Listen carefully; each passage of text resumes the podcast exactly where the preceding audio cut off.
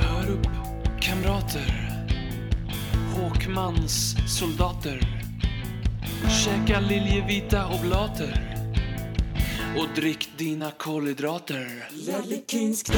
Konsekvent, inkonsekvent. Ledley King knä. Det bästa som någonsin hänt. Ledley King knä. Du kommer aldrig bli dig själv igen, min vän. Ledley King knä. Här flödar hybrisen. Ledley King knä. När vi poddar på nytt igen. Ledley King knä. Du kommer aldrig bli dig själv igen, min vän. Jag kanske har fel, men jag känner att du är en väldigt trevlig kille. Men den här timmen när vi gör den här podcasten, då kan du inte vara väldigt trevlig. Den här timmen måste du vara en smart inte en dum okej? Mm. Då trycker vi på räck då. Yep. Du lyssnar på Ledley Kings knä, radioteatern om champagnefotbollens fäder i norra London. Det här är ett tidlöst avsnitt om du lyssnar innan eller efter Tottenham har spelat mot Leicester eller kanske ännu längre fram i tiden, så ska det gå att konsumera den här podden lika bra. Det är ett tidlöst avsnitt. Robin heter jag, med mig idag så har jag Lamelas gode vän, half man, half cat, Alexander BM. Tackar. Jag blir för varje vecka växer jag i de här introduktionerna, och att bli kallad Lamelas vän är ju, alltså det, jag började nästan gråta direkt, kände jag av hur överväldigad jag blir av känslor för den här mannen. Fint. Han är ju en av, vi kommer tillbaka till det snart här faktiskt, han är en av de mest längst serverande spelarna i dagens trupp. Dålig översättning. Ja, precis. Dålig översättning av det. Man brukar säga longest serving. Jag sitter och garvar här, men jag kommer inte på något bättre själv. Han har varit länge i Tottenham. Så tjänstgörande kanske. Ja.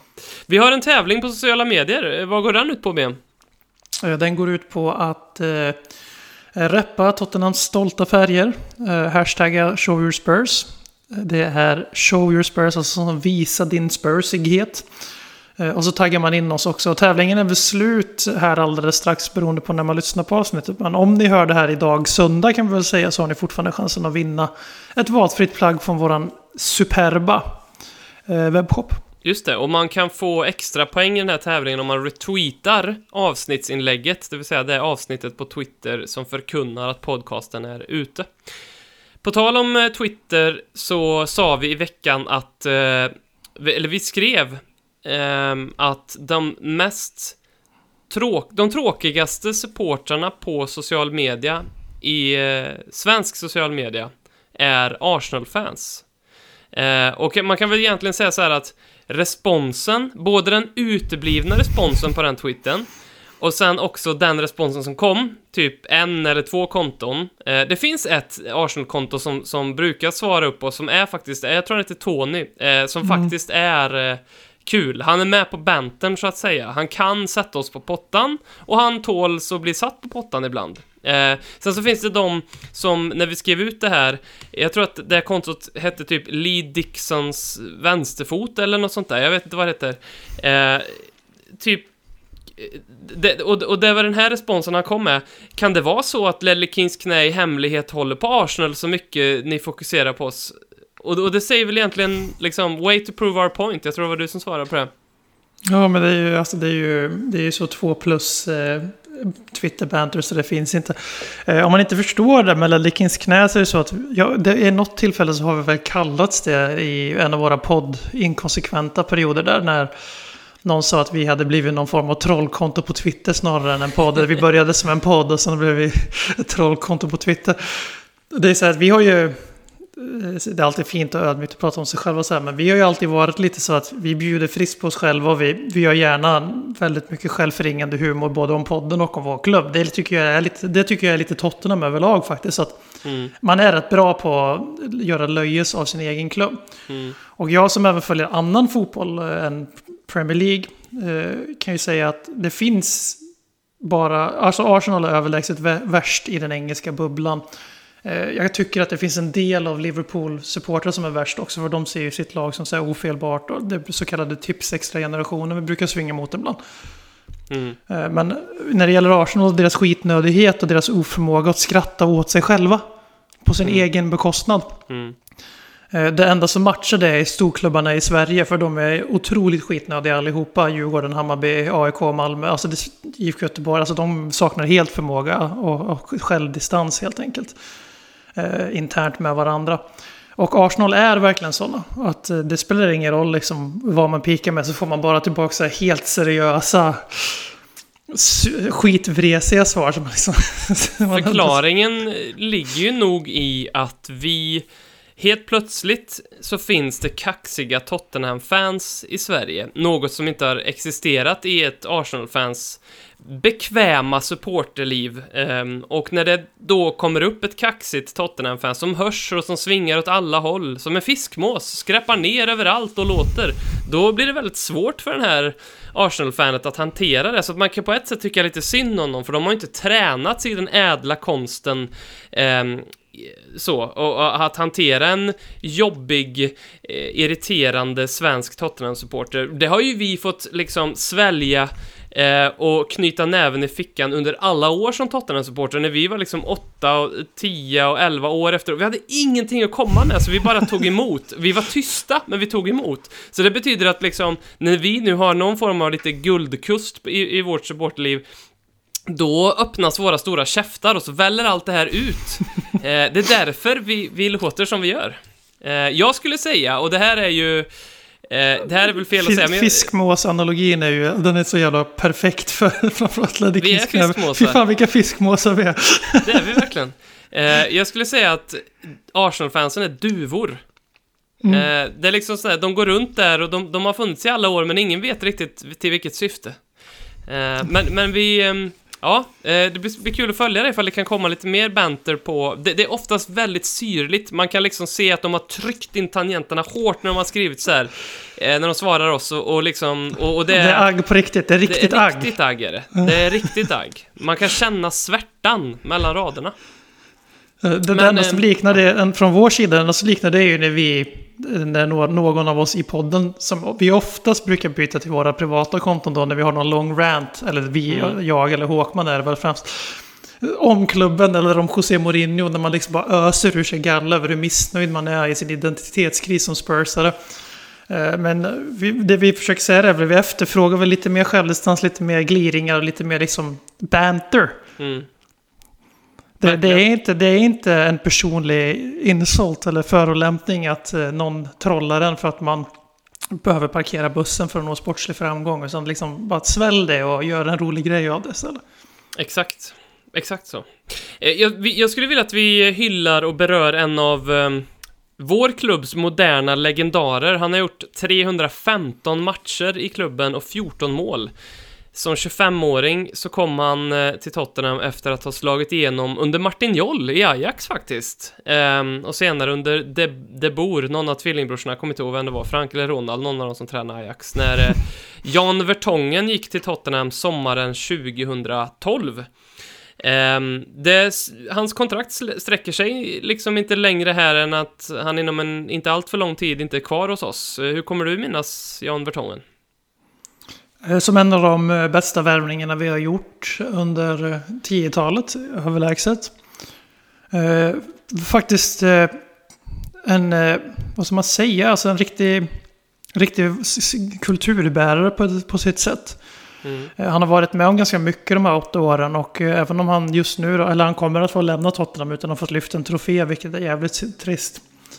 Så är han, det har varit en fast punkt, och han har spelat både vänsterback och mittback och varit med i höga toppar och i djupa dalar, och han har alltid liksom varit någon som har ställt sina lagkamrater ansvarig, som har själv tagit på sig ansvar när det har gått emot oss. Det har varit en så här riktigt lite så här lakatens aura på honom, tycker jag, även om man i år då, den här sista säsongen, inte kanske har visat sig från sin bästa sida, vilket förvånar mig ganska mycket, för förra säsongen var han ju överglänste han ju Toby Alderweireld. Och sen inför den här säsongen så föll han av ganska kraftigt. Men det är jävligt tråkigt också att hans sista match i Spurs, till att börja med mot Leicester här på hemmaplan, kommer spelas utan publik, så han kommer inte få någon avtackning. Och sen sista matchen sammantaget i vår tröja då kommer också spelas utan publik, utan avtackning.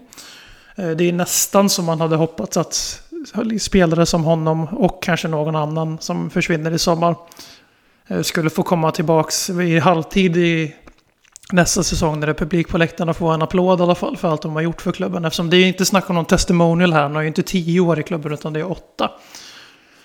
Men det känns också på något sätt lite väldigt Jan Vertonghen att göra 8 år i Spurs, göra över 300 matcher och sen när han gör sin sista match då kliver han bara av plan och så är det slut sen.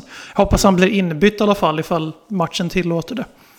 En alldeles för bra och stor fotbollsspelare egentligen som inte har vunnit någonting. Förutom tiden i Ajax givetvis. Det känns inte rätt för hans rykte att inte få vunnit någonting med Tottenham, tycker jag. Så många säsonger han har varit och som du säger så många olika. Jag menar, tänk själv att börja i AVB Spurs. Och sen Tim Sherwood Spurs. Och så Pochettino Spurs med allt det under Mourinho. Det är ju liksom en livstid i intryck som spelare, kan jag tänka mig.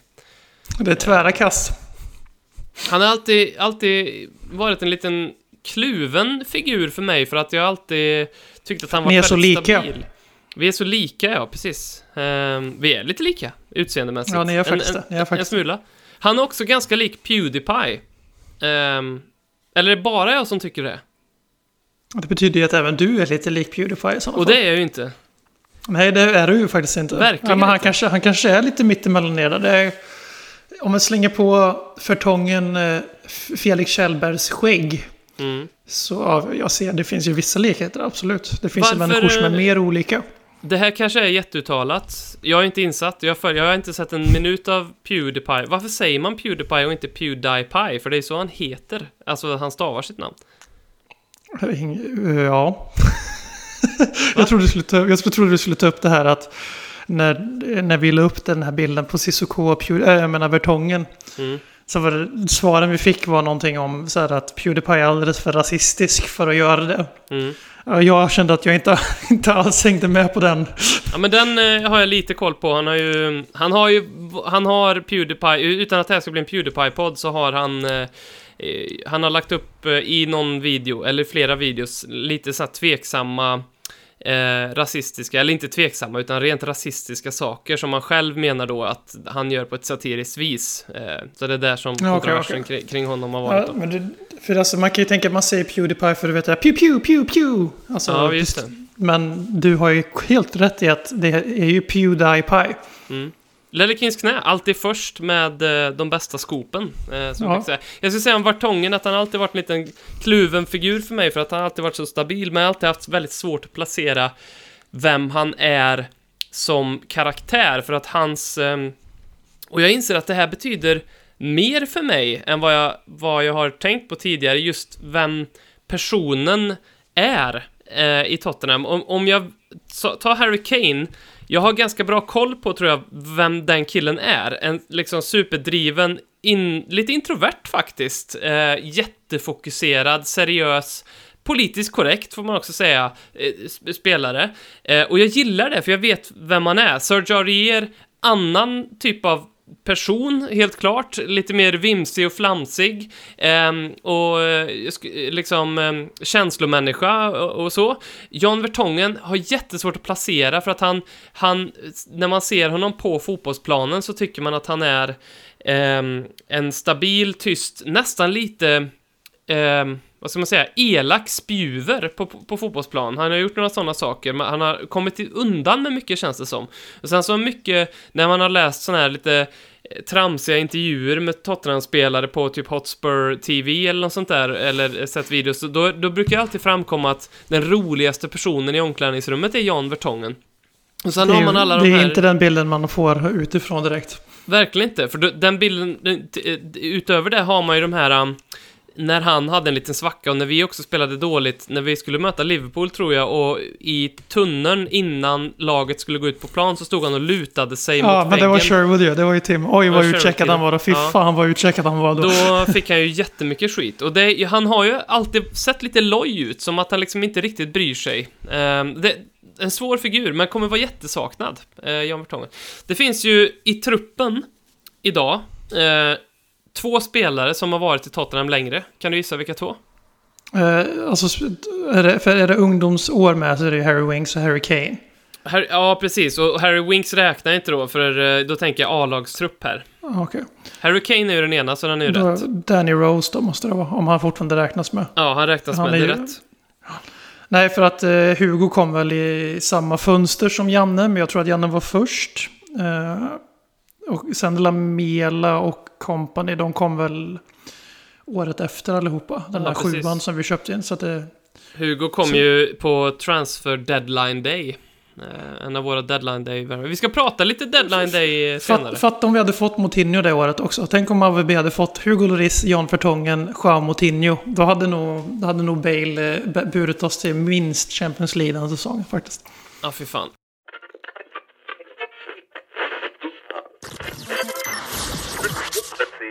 Du lyssnar på Ledley Kings knä. Du kommer aldrig bli dig själv igen. Vi ska komma tillbaka till både deadline day, transfers i den här podcasten. Men innan vi gör det så ska vi dra igång på riktigt med det här klippet som läckte, som ingen riktigt vet vart det kommer ifrån, men det är väl rimligt att tro att det kommer ifrån All or Nothing-dokumentären som Amazon håller på att göra om Tottenham. Jag pratar om ett klipp där José Mourinho pratar till truppen. Och det förefaller att vara ganska tidigt i hans karriär som Tottenham-manager, eftersom att Christian Eriksen syns i det här klippet också. På klippet så finns en vattenstämpel från att det är från den 28 februari. Och det kan ju för sig stämma, för det var ju bara dagar därefter som Eriksen lämnade då. Men det känns som att det är tidigare. Det känns som att det kanske är det första riktiga... Nej, det är tidigare. Eriksen gick ju i januari-fönstret, så att... Såklart. Så det klipptes ju... Det här är ju när det... Teorin som går varm är ju att det här är när de satt och jobbar med det här klippet. Och den här personen som har läckt klippet nu lär ju ligga ganska pyr till. Mm. Han sitter ju... Ja, han lär ju vara jättestekt. Så, eller så är det med flit. Det kan vara liksom ett litet PR-genigrej att man vill läcka ett litet klipp för att skapa lite hype kring den här dokumentären. Det vet man ju inte heller. Det är också liksom en kontroversiell eller konspiratorisk idé man kan ha. I det här klippet så säger då José Mourinho att Tottenham är ett väldigt trevligt gäng, men att han vill att de ska vara lite mer intelligent cunts. Inte not stupid cunts, intelligent cunts. Och sen så fortsätter klippet, men det man tar med sig är ju det här biten. Kan vi börja med vara liksom, när du ser det här, för att det är ju som med mycket så är det ju att man ser det här, man konsumerar det, då får man en känsla och sen så går tiden lite, man läser lite andra personers reaktioner och åsikter och då har man kanske en annan smak i munnen av klippet, jag vet inte. Men bara din omedelbara reaktion på när du såg det här brandtalet, om vi får kalla det så. Min spontana, som är så här primitiva känslomässiga reaktion är ju att det här gillade jag att höra. Och så man kan väl dra det plåstret på en gång, att det här, alltså språkbruket i sig är ju ett tecken på en större problematik som finns i samhället, just med att vad man använder för språk för vissa egenskaper eller för ord för vissa egenskaper och så. Men det är väl inte riktigt där jag vill hamna i diskussionen, även om det är värt att ha i åtanke att det här är ändå ett uttryck för något. Men det jag först och främst primitivt känner här är ju att det här är ju vad den här truppen behövde höra. Mm.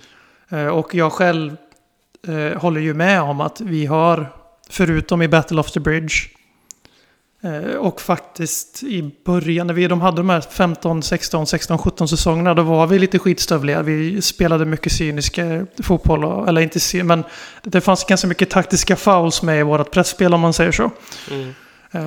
Det går inte att jämföra med hur vi sett ut de senaste matcherna under Mourinho här, när vi helt sonika sparkar ner spelare om de rycker ifrån oss. Det har varit en jävla massa gula kort och taktiska frisparkar nu.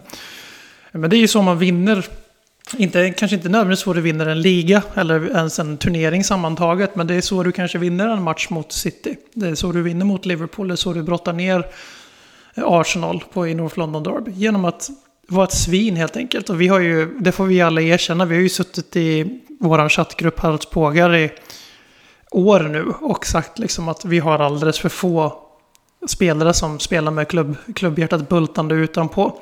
Det är ju en kort lista i vårt lag med spelare som man känner gör allt för att vinna. Det är ju i stort sett Erik Lamela och en tredje person som jag blankar totalt på. Harry Kane kanske?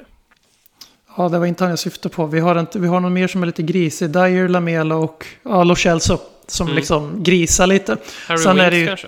Ja, och sen är det ju självklart så att vi har fler som de gör det bara snyggare. För just det man fastnar ofta för som supporter är att man ser Lamela trampa på Fabregas hand. Man ser Lamela reta gallfeber på Wilshere.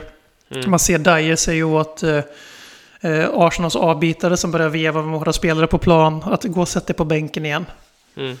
Och sådana där grejer. Men det är klart att vi har många vinnare. Men jag håller ju med helt enkelt. Vi behöver vara mer svin på plan. Vi behöver vara liksom stolta över dem vi är. Att vi är ett lag som ska vinna titlar. Och vi tar inte skit från någon. Det är faktiskt en mentalitet vi behöver ha. Vi testade Pochettinos mer passionerade. Vi ska brinna så mycket för det. Vi ska alltid ha varandra. Så vi ska stå upp för varandra. För vi ska inte hålla på och skriva om historien här. Eller låtsas som att Pochettinos lag var några mesar. För det var de absolut inte. Men vi har ju uppenbarligen saknat lite svineri. Och så jag står bakom primitivt så var det min spontana reaktion var att det här gillade jag.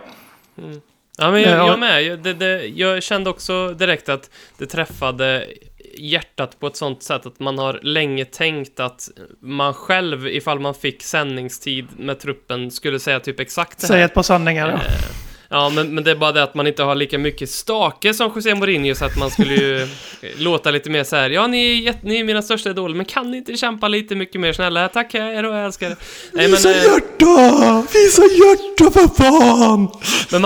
Men ordvalet åt sidan, för det är också en diskussion som man får ju vara ärlig och säga så här att inför varenda Premier League-match så är det ganska sannolikt att varenda tränare håller någon form av sånt här tal och att det ordet, inte varje gång men nästan alltid, eller liknande ord i periferin är med också. För alltså, alla som har spelat fotboll vet ju hur jargonger, säger vad man vill om det, men för att elda på varann så blir det ju kraftuttryck hit och dit. Så att det är väl ingen idé att gå runt gröten här. Så det är sluta använda könsidentiteter eller kvinnliga ord framförallt för att framhäva någonting negativt, precis som med raser. Alltså det är jävligt enkelt. Man får tycka vad PK är, vad fan det är, men ganska ofta är det bara allmänt jävla sunt förnuft att man ska inte använda kvinnliga egenskaper eller icke-brittiska egenskaper som någonting negativt, och sen tvärtom då för manliga. Vilken jävla man du är, stor kuksaur och sån här grejer. Alltså det är klart man kan snacka så med varandra, men i ett större samhällsperspektiv så är det väl självklart att man ska inte använda sånt språkbruk, alltså för det, i det syftet. Och det är det som gör mig ganska kluven, för när jag har tänkt en vända till på det klippet att det läcker. För det var också något jag tänkte, som jag sa nyss, att det skulle kunna vara en PR-grej att skapa lite hype kring, men det kan det ju inte vara, för att kan Amazon och Tottenham har ju editorial rights på det här som ska släppas med Amazon. Jag tror ju att det här är en sån sak som Daniel Levy och Tottenham bara säger nej, det här kan ni absolut inte kabla ut. Och Amazon själva, som är liksom amerikansk produkt, som är med all den stämningshysterin som finns i ett land som USA, kan ju absolut inte trycka ut sånt där om inte det ska vara liksom stora parental advisory grejer på det här avsnittet. Så det kommer ju vara blippat, så i alla fall om det är med så kommer det vara pip, och då kommer det bli någon form av nästan satirisk klipp. Precis. Eftersom varannat ord var beep. Men det som jag känner mig lite smått i efterhand, när det här liksom har börjat sjunka in, så tycker jag att sånt här är så... återigen, det här, för att plocka upp tråden där jag var, det här är ju tal som hålls i mer eller mindre inför varenda match i Premier League hela tiden. Absolut. Och skulle man se sådana tal... Division 6 också för den delen. Ja, visst. Och skulle man se sådana tal, då skulle man, som när man inte är där i rummet och när man inte är någon spelare med all historik som de har, så tycker man alltid att wow, vilken manager som säger det här och det här. Men det är liksom vad som förväntas av dig som manager att hålla ett sånt här tal. Sen så tycker inte jag att det förtar någonting av, för jag tycker att det är helt rätt att den här klubben behövde ju, spelarna behövde ju, truppen behövde ju få höra att hallå, ni är alldeles för mesiga, ni måste tuffa till er. Så det är ju bra adresserat av Mourinho, så det gillar jag verkligen. Sen så blir jag lite lack på dels hur mycket det skriver upp honom, att wow, vilken inspirationscoach han har blivit nu. Sen så blir jag också lack på all respons på det här som är lite mer negativ åt det hållet, att kolla här, så här skulle Pep och Klopp aldrig hålla på, de är taktiska genier. Definitivt. Ja, de är taktiska genier. Mourinho, kolla vilken förlegad grej han håller på med. Ja, det kanske är förlegat att använda sådana ord och sådana saker, men det är väl klart att om ni ser de 5 minuterna innan det här klippet eller 10-15 minuterna efter det här klippet, så kan jag slå vad om att Mourinho också håller en briljant taktisk genomgång med sitt lag. Det här är ju liksom, vi har sett 40 sekunder, inte ens det, av ett litet tal, och det blir svårt att dra för mycket analys av det, utan man kanske bara kan stanna vid att fan vad härligt klipp det här var, vad kul det var att se det här. Och jag kan faktiskt ärligt talat säga att jag smälte lite mer för Mourinho. Jag har inte en jättehög guard som Håkman har mot Mourinho till exempel, men den försvann lite för när Mourinho kom till Tottenham och han fick den här väldigt polerade Mourinho som log på alla bilder och var helt plötsligt charmig och hade liksom hittat meningen med livet och tatuerat in Carpe Diem på bröstet liksom. Det kände jag, nej, det här är ju fan inte han. Det här är inte det vi vill ha med honom. Jag vill inte ha det med honom. Nej, precis. Det här jag vill ha. Det är någon som står för alltså, titta på Bill Nicholson. Jag tror att han... Det här var vardag att spela i Tottenham 1960, på 60- och 70-talet under Bill Nicholson var det vardag att ha den här typen av brandtal/utskällningar. Han är ju känd liksom för att man kunde vinna med 5-0, men om man presterade dåligt då fick man en ren jävla utskällning, utskåpning. Och det vill jag ha. Och jag tycker inte att det på något vis är fel i Tottenham, även om vi ser oss själva gärna som de här lite högfärdiga champagnefotbollen, happy-go-lucky-laget liksom. Vi måste också vara svin, så bra tycker jag att vi vet att det är så nu, att vi har någon som kan kalla spelarna för svin, eller ta fram svinen kanske rättare sagt i spelarna när det behövs. Han är inne på en alltså det är klart, alltså allting är så resultatbaserat, och när vi spelar så mycket matcher på så kort tid så det vi egentligen, när vi pratar 3 matcher på en vecka eller 4 matcher på 10 dagar som det var, så är det ju egentligen 4 veckors fotbollen, alltså 1 match i veckan plus Europaspel i vanliga fall, kanske då 3 veckor som de här 4 matcherna hade spelats över annars. Så allting destilleras och trycks ihop i små tidskapslar. Mm.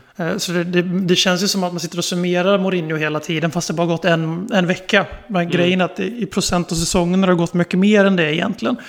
Och han är ju 4 i ligan sen han tog över, och vi är 4 i ligan sen omstarten. Och då har vi inte spelat vår 8:e match än, utan den är ju idag för de som lyssnar när podden förhoppningsvis släpps, Leicester-matchen helt enkelt. Och vi har ju faktiskt, även om det inte är den identiteten vi kanske vill ha som klubb, så har vi ju börjat se Mourinhos lag nu då på sista tiden här, som är lite mer defensivt, lite mer agerande än proagerande, som lägger stöd. Här sa ju Ben Davis att vi lägger mer tid nu än under Pochettino på att förbereda oss på motståndarens hot och hur vi kan neutralisera det. Så det börjar ju ta fast nu, och det jag verkligen har gillat, han är lite på plussar både för det här liksom att alltså kalla ut truppen verkligen. Ni fick Mauricio Pochettino sparka. Och det här är en av anledningarna till att ni fick det. Inte för att han sa så, men det är ju en del av budskapet för oss som har varit med i klubben mer än från det att Mourinho klev in där. För honom han vet ju också om att han hade inte haft det här jobbet om de hade dött på samma sätt för Pochettino. Så är det ju bara. Och sen har vi också det här otroligt envetna och enträgna hypandet av Europa League. Alltså istället för att bara låta säsongen puttra ut och få pyspunkar och allting är slut och Amazon kan klippa sin dokumentär efter Arsenal-matchen om de vill ha lite positiv spin på vad som kommer vara en väldigt mörk dokumentär, så är han väldigt mån om att vi ska köra in i kaklet, vi ska vinna varje match och vi ska gå in i Europa League och vi ska vinna den jäveln. Och det är de här grejerna, det tycker jag verkligen om att höra och se från Mourinho, att det handlar, alltså okej, Champions League, vi ska vara i Champions League, vi är en Champions League-klubb säger han, men nu kommer vi inte vara med där nästa år. Ja, men då får vi väl vinna Europa League då. De här bitarna är precis det jag ville ha av José Mourinho. Alltså vinnaren Mourinho, mästaren Mourinho med sina 25 titlar. Och som vi pratade om i avsnittet sist, att vi kommer inte ha ett lyckligt äktenskap med Mourinho om inte en av parterna ändrar på sig drastiskt. Och då kanske det är som att klubbens filosofi kontra Mourinhos filosofi, de är rätt långt ifrån varandra. Men vi kanske får ha ett problematiskt äktenskap med toppar och dalar, som det ändå hade blivit ändå, för så funkar fotbollen. Och så låter vi det här vara José Mourinhos lag. Han ska vara här i 3 säsonger till. Och han har börjat sätta sin prägel. Han har börjat ställa andra krav än vad vi är vana att höra. Lägger lite mer vikt vid Europa League än vad vi är vana vid. Och det börjar ta form. Och om det är det här Tottenham ska vara nu, för att återkoppla till det du sa om att det inte alltid har varit fotbollen som vi kanske vill ha och sådär. Men det är Mourinhos lag nu, då måste han få vara Mourinho. Så du pratar om att han kom in så var han happy go lucky carpe diem på bröstkorgen och bara jag har förändrat, och sen så visar det ganska snabbt att det hade han inte. Nej, men vi kanske inte ska försöka ha en förändrad Mourinho, utan Mourinho ska få vara Mourinho, för varför anställde vi annars José Mourinho? Vet du hur han firade vinsten mot Arsenal? Genom att åka i en bil, sticka ut huvudet genom luckan och ropa yeah! och visa 2-1 ut genom rutan. Eller? Det kan jag varken bekräfta eller dementera, för det har inte det har jag inte fått någon upplysning om, just den biten. Men jag vet vart han åkte i bil. Och detta vet jag tack vare den mycket trovärdiga engelska tidningen The Sun. Då åkte han nämligen till Prue Carter Robinson. En för honom 14 år yngre kvinna. Hon är själv ensamstående och har tidigare jobbat på IBM. Det finns paparazzibilder på när hon har följt med Mourinho på en solsemester för typ 10 år sedan till Dubai. Med sig till Prue Carter Robinson så hade han en påse med lite hämtmat. Och i påsen så var det en Arsenal-tröja nedknycklad. Så var det. Och utöver detta så är ju José Mourinho en gift man sedan 30 år tillbaka, om jag inte har fel, med en kvinna som han träffade när han var 17 och hon var 15. Och de har 2 barn ihop. Eller om till och med har 3. 2 vet jag att de har i alla fall. Det har mina källor i alla fall bekräftat. Så att jag tänker inte... Det kan vara en mycket speciell vänskap. Det kan också vara så att Mourinhos fru tillåter honom att ha en liten affär vid sidan om. Det kan vara så att de just nu har en superäktenskaplig kris för att The Sun har nyssat upp där. Eller så är det fake. Det vet jag inte. Men att han var där, det är väl ganska bekräftat. Om man nu vill tro på den mycket trovärdiga engelska tidningen The Sun. Så är det. Tire 1.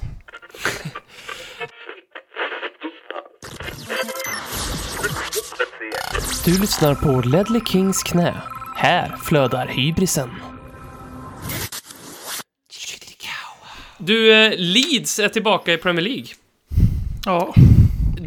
Jag ska bara säga en sak. De har inte varit i Premier League sedan 2003. Trots det här så är de i Premier Leagues historia, som Premier League, nu räknar jag inte division 1 utan när Premier League grundades i början på 90-talet, så i den här maratontabellen så är de fortfarande på 13:e plats. Det säger ganska mycket om hur mycket poäng de har tagit i trots 17 års frånvaro från ligan. När Leeds gick upp så blev det ungefär lite som när Liverpool vann Premier League här, att det kom ut väldigt många Leeds-fans ur garderoben.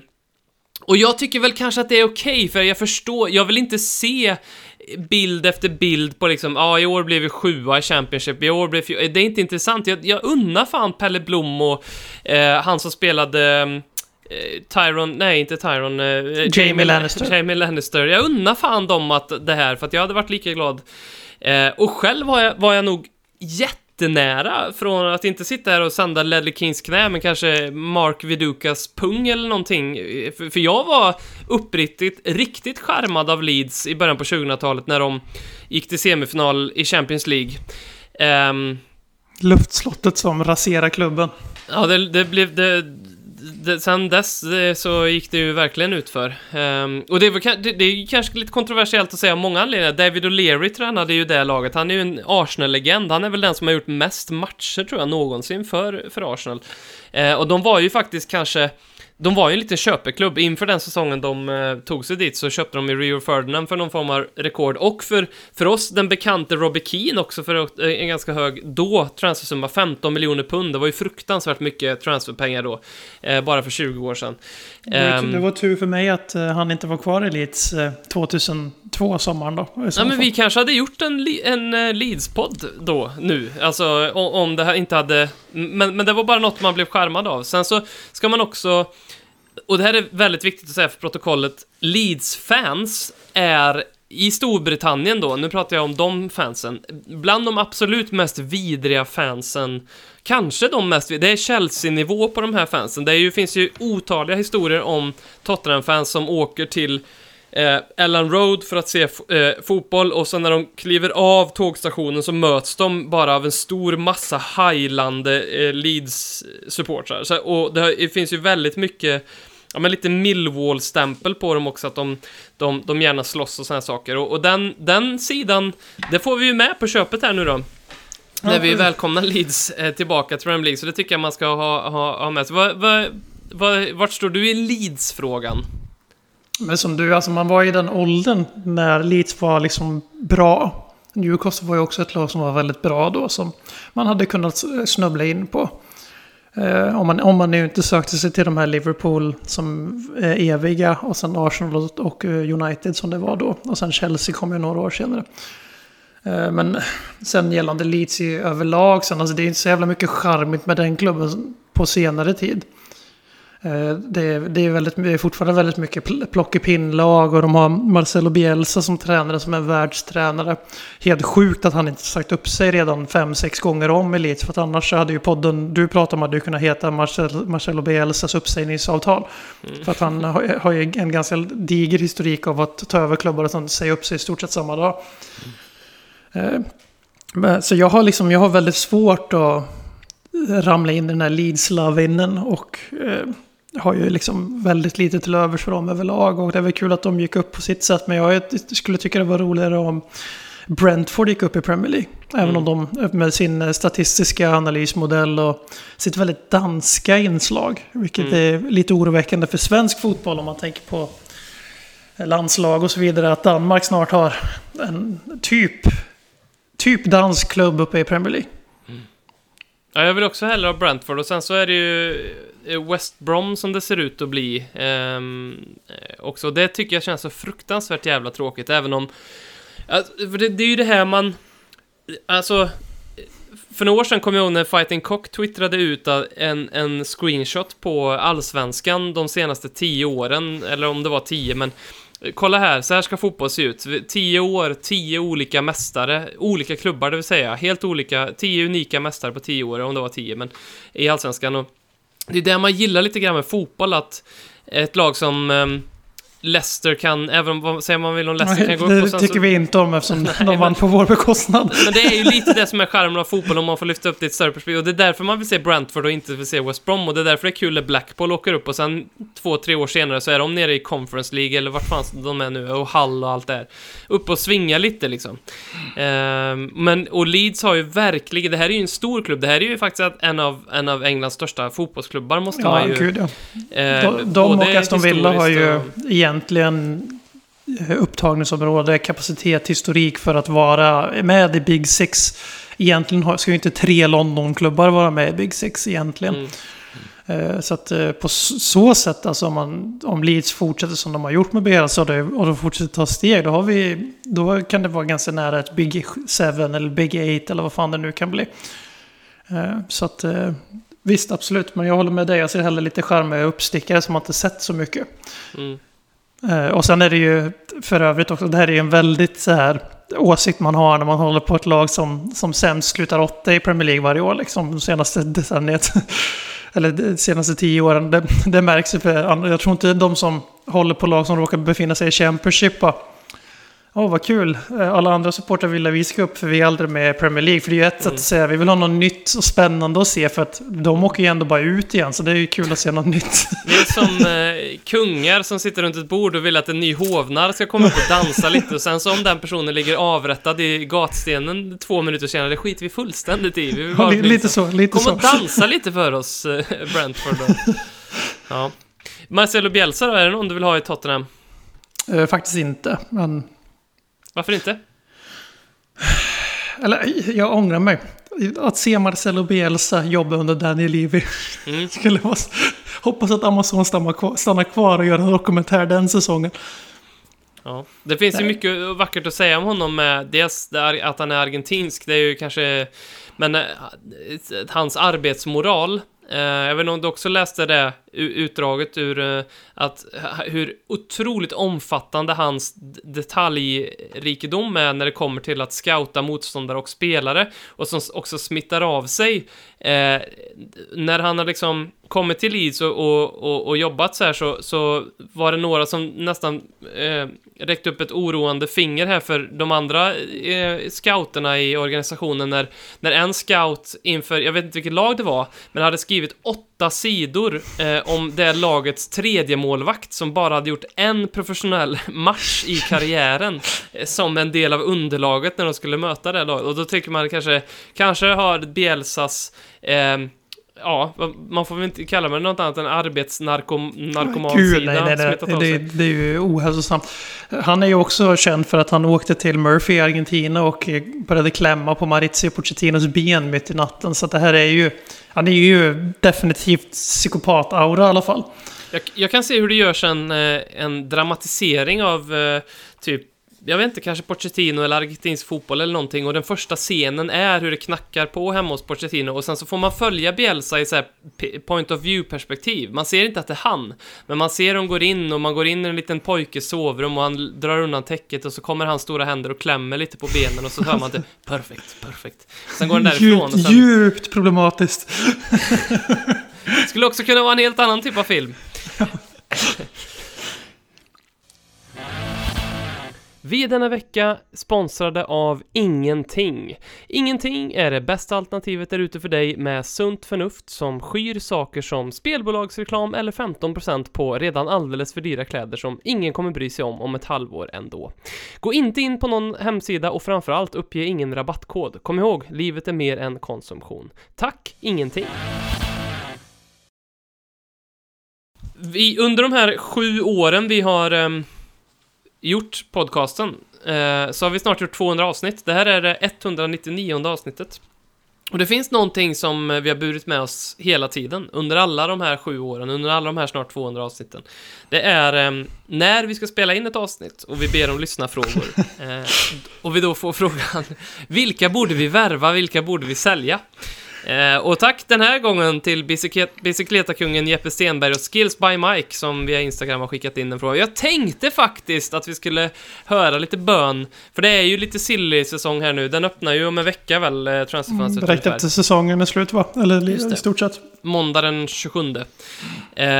Och jag tänkte, det här är en sån, vi har ju kommit överens lite grann i den här podcasten att liksom för mycket spekulation, precis på samma sätt som inte vi vill sitta i 30-40 minuter och bara, vem var bäst i förra matchen och den tacklingen och den passningen borde, alltså så vill vi inte sitta och bara, vilken tycker du vi ska värva? För det blir på något sätt en ganska tom diskussion, för att det blir samma diskussion varje vecka också. För om jag vill värva Pierre Højbjerg som vi kommer att nämna snart. Om jag vill värva honom idag, då kommer jag ju fortfarande vilja värva honom nästa vecka. Så det är därför vi försöker ibland göra lite riktade transferspecialer och så, när det liksom brinner ihop sig, så uttrycker man sig inte. När det börjar brinna i knuten, så kan man göra lite. Men vi tänkte att idag är vi gracious gods, för att fortsätta våran liknelse här om att vi är de här jobbiga kungarna eller del av adelssläktet i alla fall i hovet. Så vi dansar lite för er den här gången. Vi går in i hovnarsrollen och pratar lite silly. Eller så kan vi säga så här att vi, för en gångs skull, så har vi bjudit in några bönder till vårt bord. Och vi har liksom, det kommer inte hända någonting efter det här middagen. De får bara liksom prata lite. Precis, det är audiens. Transferfrågan får audiens. Och då tänker jag så här, för att det inte ska bli för luddigt. Vad är rimligt att förvänta sig i transferfönster som är från 27 juli till 5 oktober. Det är inget bra för oss att vi hinner spela fotboll en månad före fönstret stänger. Nej, det är ju absolut bedrövligt. För man vet ju att Daniel Levis transferfönster, det börjar ju och slutar ju ungefär på samma dag. Det är ju den dagen som brukar kallas för deadline day. Så att gör vi några värvningar så kommer det vara i oktober. Nu är det lite raljant, för förra sommaren så såg det inte ut så. Vi värvade Tanguy Ndombélé väldigt tidigt, och sen så gjorde vi inte de andra värvningarna tidigt. Men så lite fram och tillbaka är det med det. Men ja, vad är rimligt att förvänta sig egentligen av transferfönstret 2020 som Tottenham-supporter? Det första och det viktigaste är att det kommer bli en väldigt fin medial såpa, eftersom att vi nu har José Mourinho vid rodret, och han är van vid att få vad fan han pekar på i varenda klubb han har haft alltså ur Tottenham-perspektiv. Sen kanske han inte tyckte att det var så Real Madrid, vad vet jag, men ur ett Tottenham-perspektiv så är han ju en tränare som alltid fått vad han pekar på. Och det är ju inte den liv vi är känd för. Även om Pochettino förra sommaren eller förra fönstret faktiskt fick ganska mycket det han pekar på. Det bara tog lite längre tid än vad som var idealt. Och sen höll han ju på att ge Dybala eller fan om man nu vill säga också. Så att vi får se där. Men det kommer bli spännande att följa och se om Mourinho, som har varit väldigt lojal hittills i sina uttalanden och väldigt realistisk och pragmatisk. Mm. Så det blir väldigt spännande att se om det sitter i. Men det vi kan förvänta oss är att vi kommer vara en av klubbarna som hugger på Højbjerg, som är mittfältare i Southampton, som blivit av med lagkaptensbindeln på grund av att han inte vill förnya. Han spelar fortfarande dock. Vi kan väl också med det förvänta oss att när han går till Manchester City eller Everton så kommer det vara en hatstorm utan dess like om att varför högg vi inte? Ja, absolut. Så den kan vi också förvänta oss. Yes. Och sen om vi skulle lyckas få Højbjerg då, som Everton är först som har lägger ett bud. Det finns också lite oroväckande länkar till City som du tog upp där. Så kommer ju att Kyle Walker-Peters kommer att gå till Southampton. Alltså jag tror inte att han kommer gå i en swap. Om någon anledning så verkar Southampton väldigt mån om att få en viss prislapp på dansken, för att sen använda majoriteten av de pengarna för att köpa Walker-Peters av oss. Men det kan ju också vara så att de planerar att köpa en annan högerback och liksom spelar oss lite, har Kyle Walker-Peters som någon form av reservalternativ. Och därför vill de inte ha en i swappen ifall de att, vem vet. Men antagligen, eller så kan det vara så, det här vet jag inte. Det kan vara rent felaktigt, men att Højbjerg har från, de köpte väl han från Bayern München, så att va? Att det finns någon säljonklausul, så att det vill säga att om man då gör en swap-deal plus att Tottenham lägger lite pengar emellan, då är det en ganska stor del av den. Ja, precis. Absolut, smart. Så Højbjerg kommer bli en soppa, och kort analys av honom då. Det är att statistiska analysen av honom, mitt ögontest är inte tillräckligt utvecklat för att se det här, utan jag ser ju honom som en biffigare version av Harry Wings lite grann. Alltså duktig på att fördela boll, ganska säkert, kämpar på som helvete, springer mycket, bättre på att tackla, och det är väl den centrala delen här.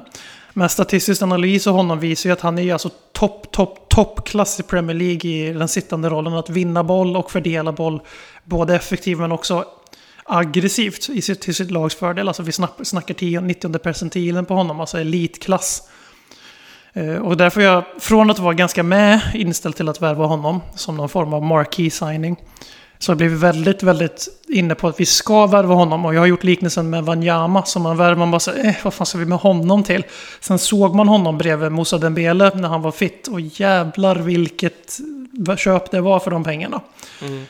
Så det här är en viktig värvning för Tottenham, för att han skulle frigöra Giovani Lo Celso, som har den argentinska sjukdomen att är en väldigt begåvad teknisk fotbollsspelare, men som inte riktigt kan stänga av sin division 6-korpen centrala mittfältare, utan älskar lite för mycket att springa ihjäl sig och sparka och degrisa istället för att göra det han är till för. Lite Lamela och lite Foyt också faktiskt. Väldigt fint att beskriva det som den argentinska sjukan, för det är väldigt, väldigt sant. I alla fall de vi har haft i klubben. Ja. Så att han vill jag väldigt gärna ha, och det blir väl följetongen. Och där är det lite, om man ska koppla till det här leave out som folk ofta också vill prata om. Man skulle vi inte få Højbjerg, för det hade varit det här just i stort sett varit allmän kännedom sedan januari fönstret att Mourinho vill ha honom. Och att han vill till oss framförallt. För att han ser att vi är en mer legitim Champions League-klubb än vad Everton är. Men han vill spela Champions League och Ajax cirkulerar i vattnen och City kopplas lite löst också, så vi får agera snabbt här om vi vill ha dansken. Så att där kan jag förstå om att det skulle sluta med att han går till City för 20 miljoner pund och vi inte köper honom för den summan. Då är det bäst att det finns ett bra reservalternativ i bakfickan. Mm.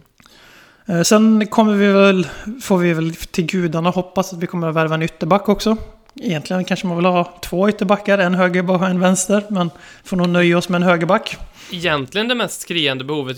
Vi är ju väldigt så att Serge Aurier är slut som spelare för Tottenham, men egentligen tycker jag att det stora behovet är vänsterback, för Ben Davis är superpålitlig och man ser att Mourinho älskar honom, men vad händer när han är skadad? Och eftersom Sessegnon inte får spela så... Ja, Sessegnon är ju, han passar ju inte där. Han är alldeles för liten och klen för det. Han ska ju vara framåt också tycker jag. Och sen så Vertonghen försvinner. Då har vi har ju han Danny Sirkin då.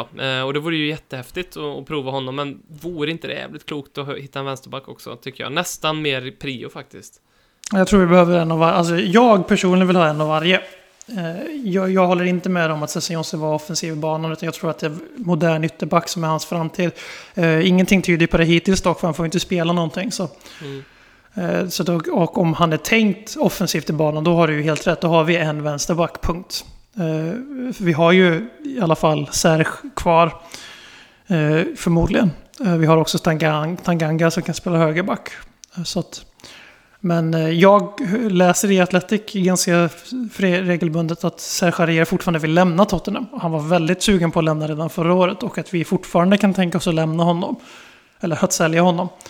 Vilket då definitivt införfattar att vi kommer köpa en högerback, för så har vi ju ingen högerback. Och förutom Walker-Peters då, om han kommer hem. Vilket han inte gör. Så en ytterback, egentligen två. Sen så...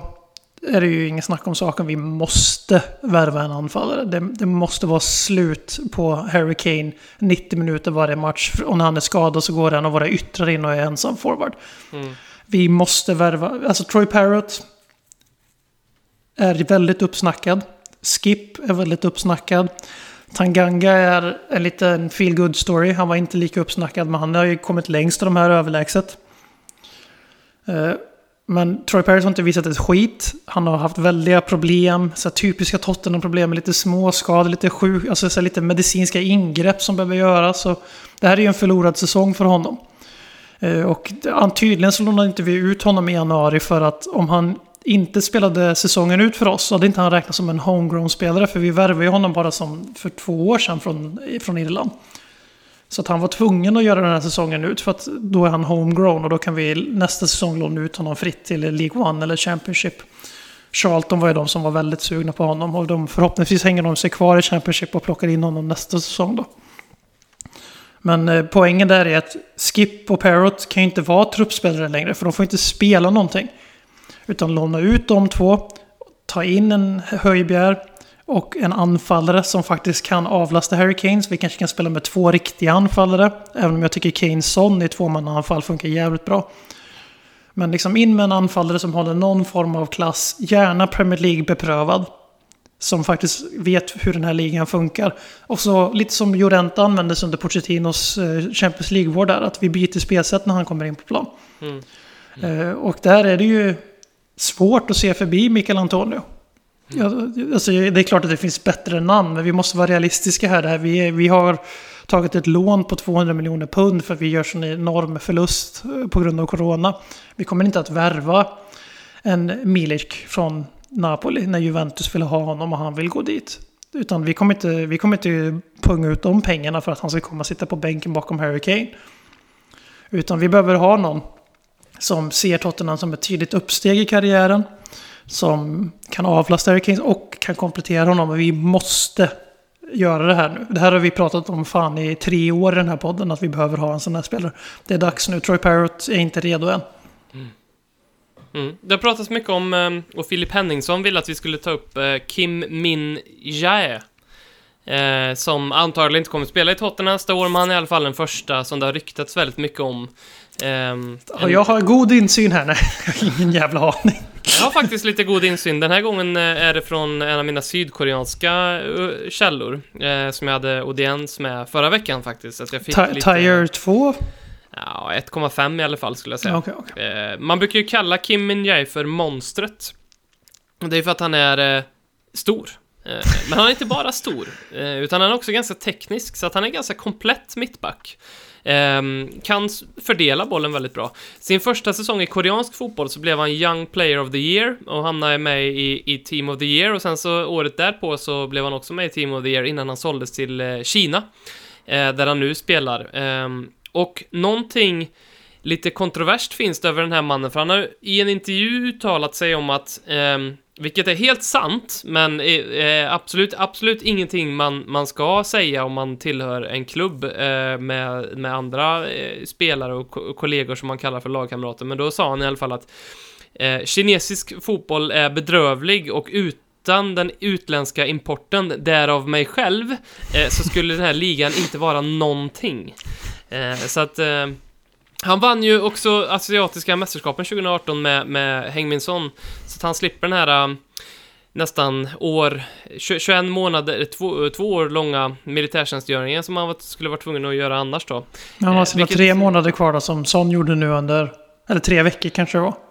Ja, något sånt. När han kommer att åka någonstans och få jättegod mat serverad, få bo i ett toppklassigt ställe och få posera i några foton i militärkläder och sen skrivas ut med toppbetyg som den bästa som någonsin har gått igenom den militära. Där kommer ju Kim Min-jae också få göra som Heng Min Son har fått göra då.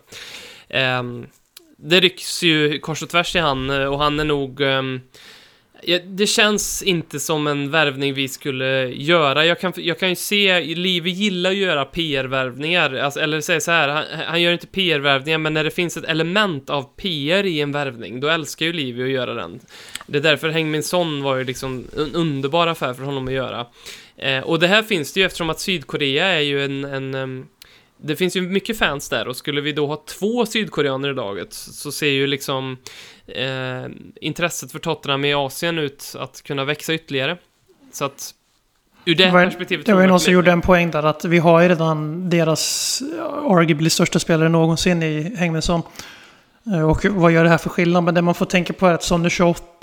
Vi kanske säljer honom redan i sommar för att finansiera. I Athletic då så är det bara de spelare som nämndes specifikt inte kommer säljas för att finansiera en eventuell satsning är Harry Kane och Dele Alli. Sons namn var inte med på den listan. Betyder inte att han kommer att säljas, men det finns i alla fall en möjlighet, eller risk är det i vårt perspektiv. Sen är det så att känner vi Livet rätt så kommer han att vilja sälja Son. Kanske inte nu för att Mourinho vill ha kvar honom. Men vi säger nästa år att vi slutar 4, vi får vara med i Champions League igen. Son är 29. Det finns klubbar som vill köpa honom för 80 miljoner pund. Då tror jag att vi säljer Son nästa år. För att han kommer inte ha så många år kvar. Han är också ganska beroende av sin explosivitet. Och då, om vi då har Kim Min-jae eller vad han heter, typ. Kimpa. Så behåller vi våran profil i Asien. Så jag håller med där. Vi gör inte rena PR-värvningar, men vi har, förutom Bongani Komalo i Sydafrika VM, vi är där. Men om du har varit mellan DeAndre Jedlin och en Championship högerback som är britt och 23 år, då väljer Livi amerikan. Såklart.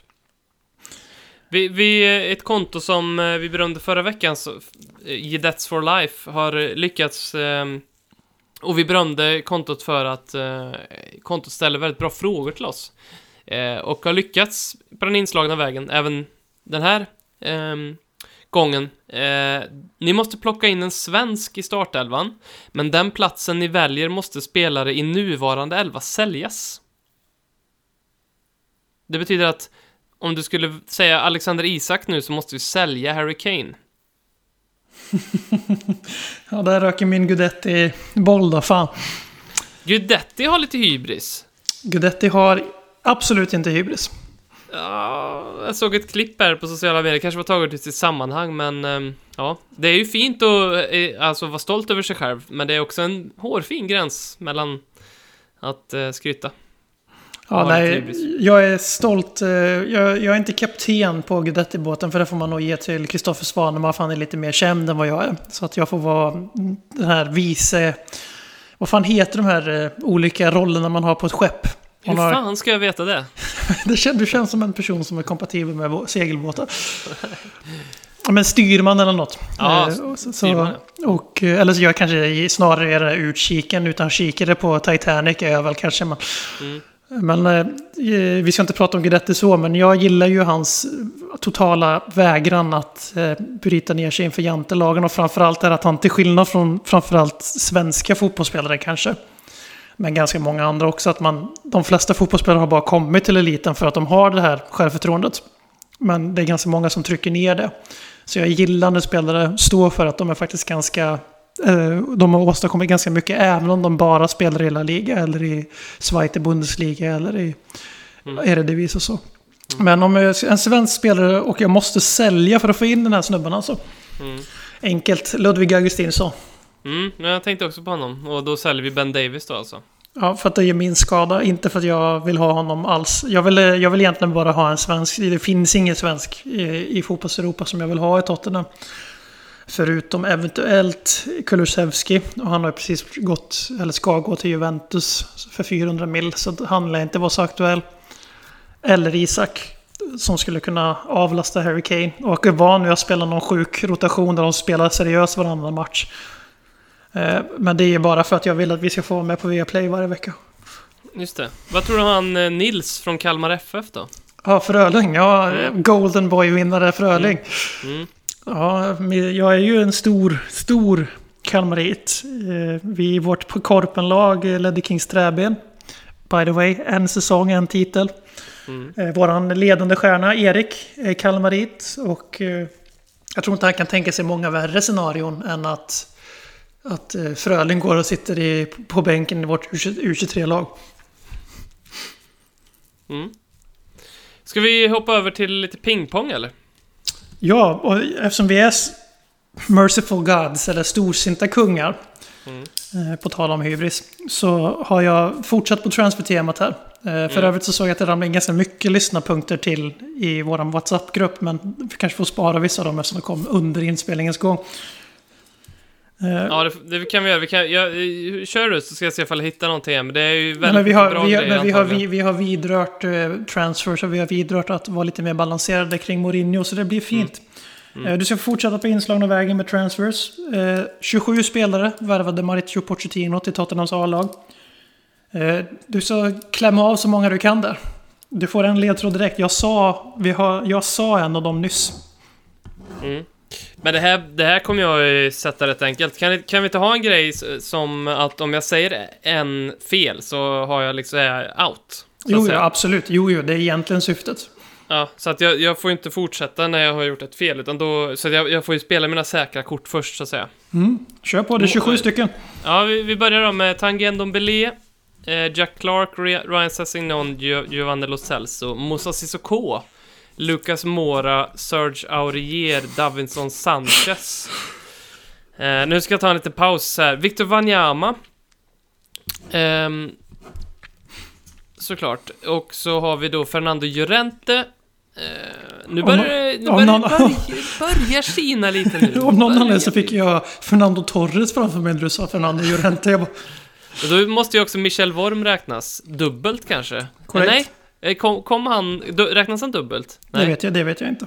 Nej. Det måste han göra. Jo, eller? Ja, jag vet inte. Ja, skitsamma. Vi säger Michel Worm. Toby Alderweireld. Toby. Fan, jag tänkte säga en spelare, men jag tänker inte säga han än, för han får bli en sån som jag tar lite senare. Ben Davis. Korrekt.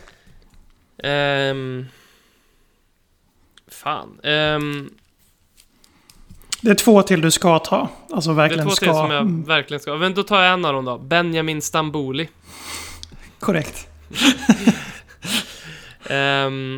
Som vi lärde oss förra veckan är mittback och lagkapten i Schalke 04.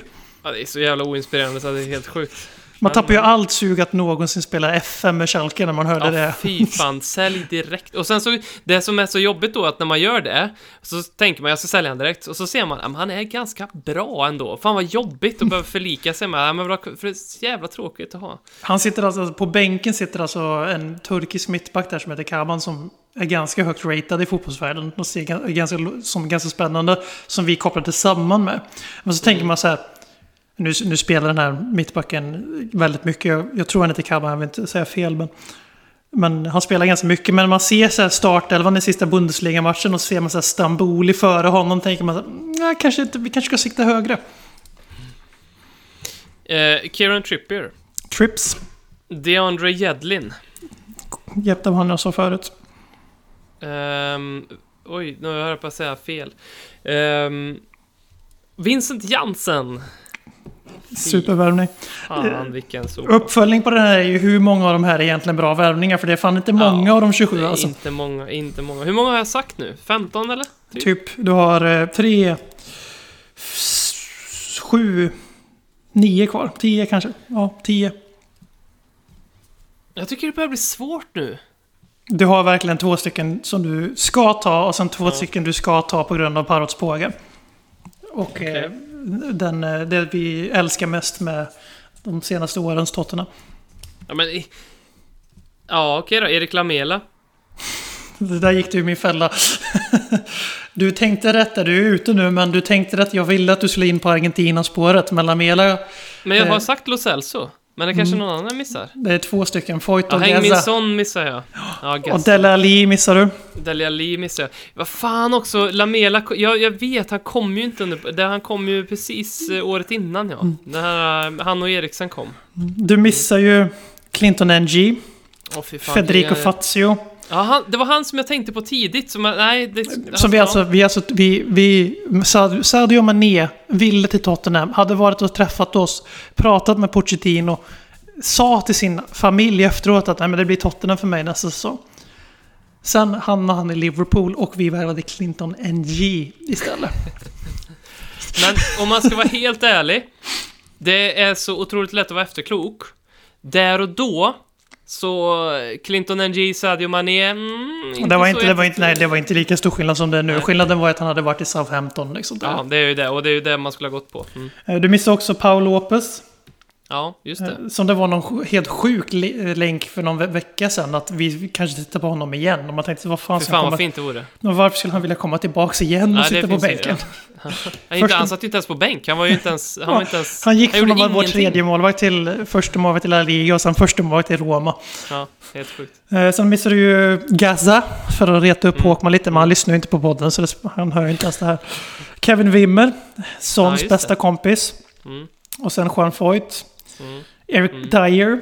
Ja, just det. Men det var tveksamma att det var Porsche. Men visst, ja. Både Delle och Dyer är fan tveksamma på om det var Porsche. Det var ju i stort sett klart innan i stort sett. Det var väl Paul Mitchell-värvningen båda två? Ja. 17 av 27. Godkänt. Det är ju lite tragiskt att... Du är så bra på de här grejerna, Robin, för jag kom på det inslaget för jag tänkte att du skulle bli avslöjad för ett ringa fotbollsintresse. Men du har gjort bra ifrån dig de här 3 veckorna. Nu är det väl dags för mig. Ringa fotbollsintresse är korrekt, men bra minne är ett annat och det är det som hjälper mig i det här. Och sen har du ju Spurs-intresse. Så att, jag gillar inte fotboll, jag gillar Tottenham, så är det. Men visst, vi kan köra pingpong, en omvänd pingpong, där jag kör pingpong med dig nästa vecka. Fy fan vad jag kommer prestationsångest redan nu. Ja, jag ska tänka på något riktigt vast. Hur många passningar slog Erik Lamela i rätt adress? Exakt. Vi får väl avsluta med Expedition Robinson, som är våran, förutom pingpong, en stående... Det är våran version av José Mourinhos tal. Ja, det kan man väl säga.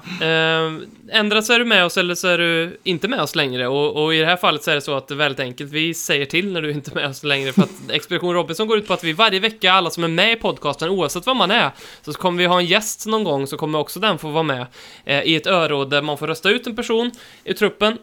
Och alla åker ut, och sen så får du som lyssnare rösta vilken du vill ha kvar i andra chansen. Och när det finns 4 spelare i andra chansen så får du rösta tillbaka någon i Expedition Robinson. Just nu så är ju Hugo Lloris och Eric Dier på den här ön som kallas andra chansen. Och spelarna som har fått lämna har blivit ganska diger skara, utöver Lucas Moura, Paula Gazzaniga, Alfie Whiteman, den stora profilen, så har ju också fler fått Jack Clark fått lämna, och hjälp mig här nu, Ben Davis Ben Davis har också fått lämna, jag har listan. Och listan vi går efter är ju tottenhamhotspur.com/squadlist, så att alla spelare som finns där är de som är med i Robinson. Så värvar klubben någon spelare så hamnar ju den med i vårt Robinson, och skulle ju egentligen rent praktiskt kunna vinna Robinson. Och säljer klubben någon så kommer ju den falla ut ur Robinson, eftersom det inte finns kvar på hemsidan. Lukas också. Lukas Moura, ja. Den här veckan så får du börja. Vem vill du rösta ut och varför? Ja, som sagt, jag har ju kört mitt inödespår här att plocka ifrån José Mourinho och sina missanvända leksaker. Jag är lite mer objektiv kring José just nu. Och tycker att det börjar se ett embryo av hans lag. Jag börjar också förlika mig med att det är Tottenham med min klubb och jag kommer att backa det här laget tills jag dör. I vått och torrt, i tider av hälsa och i tider av sjukdom. Man får själv tolka vad vi är just nu. Så jag bryter mig loss från den banan idag. Och plockar istället bort en spelare som egentligen kanske inte är så hemsk som José Mourinho överanvänder eller sådär. Men jag väljer att i och med att 4 Leeds uppflyttande Premier League så kommer jag att plocka bort Juan Foyt. Mm, just det, för han hade en liten... Det ryktades om honom till Leeds... gå upp dit på lån. Så jag gör det möjligt nu för dem att kunna plocka in honom på lån i Premier League nästa år istället. Just det. Ja, men den är bra. Det är lite dörrkött vid den. Jag fortsätter på ditt dörrköttspår. Det är ju liksom ingen... om det var kontroversiellt när jag tog bort Hugo Lloris, så kommer det inte vara lika kontroversiellt den här veckan när jag tar bort Jedson Fernandes. Han hade fan kunnat vinna om jag bara fick välja. Jag hade glömt bort honom till finalen. Man glömde bort honom alls. Och den här Expedition Robinson går ju ut på att vi plockar bort spelare, inte nödvändigtvis på grund av sportsliga prestationer och kanske inte heller nödvändigtvis på hur vi tycker om dem, utan vi bara plockar bort en jävel för att vi vill bara inte ha med den på ön längre. Och vi har ju också varsin, som man har ju en spelare man vill ska vinna. Ja, så är det ju. Och det kan vara lite taktiskt att inte säga det. Så får vi se helt enkelt vem det blir. Och du som lyssnare har chans att påverka det här. Och som vanligt så har du som lyssnare chans att påverka innehållet i podcasten genom att skicka förslag på samtalsämnen. Det är många som gör det, även om ni inte ber om det. Så tack för det på direktmeddelanden på Facebook och Twitter och Instagram. Och i vår chattgrupp, Parrots Pågar. Är man inte med där så borde man ju fundera på vad fan man gör med livet egentligen. Då kan man skriva ett direktmeddelande till oss, så kommer man med in i värmen. Det enda kravet man behöver uppfylla är att man håller på Tottenham och att man kan hålla någon form av sans i en diskussion online. Något som de allra flesta faktiskt följer. Ingen har blivit utkickad än så länge ur den gruppen som är väl på drygt 100 pers tror jag just nu. Man får stänga av notiser också. Ja, det får man definitivt göra. Telefonen bara vibrerar hela tiden. Då kan man gå in där och läsa. Det blir som ett eget litet flöde. Jag gör det på morgonen när jag dricker mitt morgonkaffe. Det är jag med. Då scrollar jag faktiskt Parrots Pågar. Det är till och med före DN i morgonlistan. Och det ska sägas, det är nog rätt många som gör det, för jag gör precis samma sak. Och det är många som gör det utan att vara med och skriva. Det är också helt okej. Låt det vara ett flöde. Så vill jag pusha vår tävling också på sociala medier. Lägg upp en bild på dig själv, eller på dig, eller på någon nära eller kär, eller bara på något Tottenham-relaterat som har med dig och klubben att göra, och tagga oss och Show Your Spurs, så kan du vinna en valfri artikel från vår webbshop. Och retweeta avsnittsinlägget här också, som vi lägger ut på Twitter, att vi har tryckt ut ett nytt avsnitt, så får du en extra lott i hatten. Och om du gjorde det förra veckan, för det här är ju någonting vi bara säger till er som lyssnar, om du gjorde det förra veckan och gör även den här avsnittet då, för det kan det ju kanske eventuellt bli så att det blir 2 avsnitt samma vecka, så att säga, rent teoretiskt, vi får se, så spelar det ingen roll, utan då kommer vi att kolla båda Vi kommer kolla båda dina avsnittsretweets då som en lott. Utan det blir inte så att du har bränt ditt kort för att du retweetade måndagens avsnitt. Sen får vi se, det här kanske kommer ut imorgon när vi spelar in och då är det ju en ny vecka. Men ifall det skulle ramla ut redan före det så. Mm. Vi är ju överallt så att säga. Vi tycker att ni lyssnare, ni är väldigt, väldigt trevliga.